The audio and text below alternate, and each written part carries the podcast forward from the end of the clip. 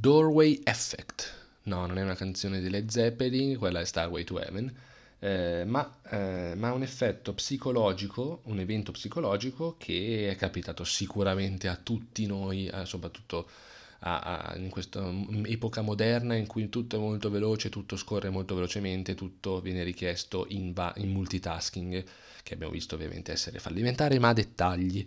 Il doorway effect è un evento psicologico appunto che riguarda la memoria, che viene persa passando dalle porte cambiando o, oppure cambiando stanza. La scena tipica è sono in camera da letto, vado in sala, vado in cucina che eh, ricordo di aver dovuto prendere qualcosa, in realtà vado in cucina e dico ma che cacchio sono passato a fare in cucina? Non mi ricordo esattamente cosa stavo facendo, cosa stavo pensando quando ero in camera e ho deciso così inspiegabilmente di andare in cucina. Questo è un evento psicologico che appunto come abbiamo detto nell'introduzione capita a tutti, cerchiamo di sviscerarne le cause dopo la sigla.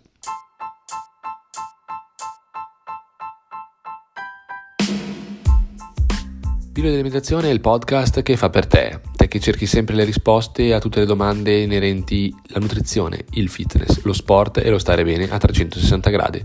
Tutte le domeniche online. Ascoltalo ora. Nel 2006 Radvansky studia questo effetto Doorway. I, eh, diciamo, suoi, il campione testimone doveva, eh, aveva delle skill, delle task, scusatemi, da dover... Eh, da dover temperare nella stanza accanto, passava dalle porte e spesso e volentieri dimenticava cosa dovesse fare.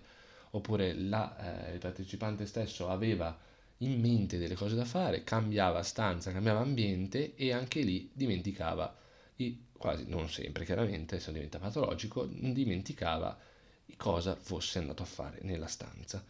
L'effetto doorway in realtà appunto è successo a quasi tutti nella vita, almeno una volta se non di più. Perché? Perché il cervello va incontro a, de- incontro a dei cali di attenzione notevoli quando subisce degli stimoli diversi. Il passaggio tra una porta o semplicemente il cambio di ambiente eh, può provocare diversi stimoli diversi. Ad esempio, devo andare in sala e devo andare in cucina a prendere il, il, sale, mi devo ricordare di scrivere sulla lista della spesa di comprare il sale, passo dalla porta, vedo che c'è un oggetto spostato da quello che doveva essere il suo, eh, suo posto, metto a posto l'oggetto e mi domando che diavolo sono, ero venuto a fare? Non sicuramente a spostare quell'oggetto. Poi magari nel corso della giornata ricordo cosa devo fare e lo faccio, però in realtà il principio è questo, il cervello reagisce agli stimoli. Questo per una questione ancestrale, ovviamente, non solo dei tempi moderni. Ovvio che i tempi moderni stanno, ahimè, e eh, diciamo estremizzando questa cosa tale per cui i bambini e i ragazzi e adolescenti di oggi hanno veramente ma, eh, un'attenzione minima purtroppo e, e, con tutte le difficoltà che porta per quanto riguarda lo studio. In realtà non solo i giovani, tutti noi siamo coinvolti in questa, eh, questa tragica situazione. Siamo investiti da talmente tanti stimoli dovuti alla semplicità, di, di, raggiungimento di qualche soddisfazione temporanea, vedi anche solo un like su Instagram, su Facebook o quant'altro, che ci distraiamo come nulla fosse. E questo non è buono.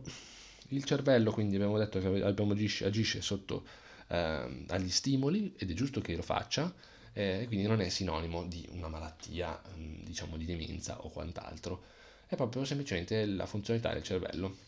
La soluzione, ovviamente, mh, principale, più, più, elaborata è quella di eh, fare delle to-do list, quindi avere una lista delle cose da fare, ovviamente se non passo tra le stanze me la dimentico di fare pure la to-do list, e la to-do list è importante perché aumenta la produttività, appunto, non mi dimentico le cose che devo fare, o se mi dimentico eh, ho un bigliettino, un foglio o un'app che me le ricorda, Mm, quindi non eh, aumenta la produttività, non mi dimentico le cose, agisco per priorità, perché le to-do list non sono banalmente le cose da fare, ma dovrebbero essere le cose da fare in ordine di importanza.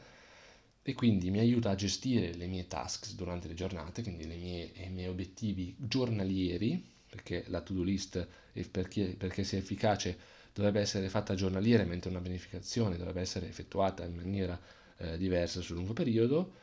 Eh, utilizzo il tempo nel modo giusto, quindi non spreco tempo, se devo fare 8 cose non ne faccio 8 più 24 perché mi sono venuto in mente che quell'oggetto, come dicevamo prima, era in una posizione diversa e la modifico, quell'oggetto verrà modificato nella sua posizione, verrà, ritor- ritornerà nella sua posizione originaria quando avrò finito le mie task della to-do list.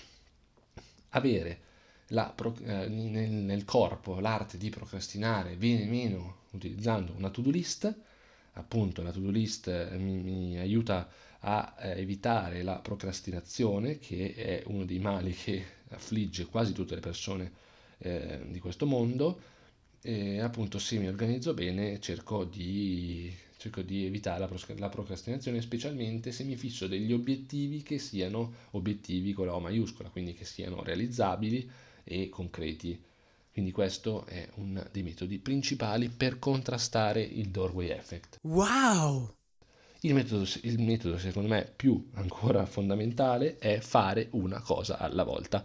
Quindi se io sono andato in cucina perché mm, devo scrivere che devo, nella lista della spesa manca il sale, vado in cucina, prendo il mio foglio, scrivo sale, fine, non faccio altro. Non, guardo, non mi guardo attorno, non eh, gigiollo, non, esco, non tiro fuori il cellulare dalla tasca e controllo le notifiche, se sento una notifica che già mi fa distrarre, perché la notifica col rumore mi fa distrarre, o silenzio il cellulare, o se devo per forza tenerlo con, eh, con la suoneria perché devo ricevere qualcosa di importante, eh, cerco, modo, cerco, di fare comunque quella cosa che mi sono prefissato, cioè vado nell'altra stanza e scrivo sale, fine della storia.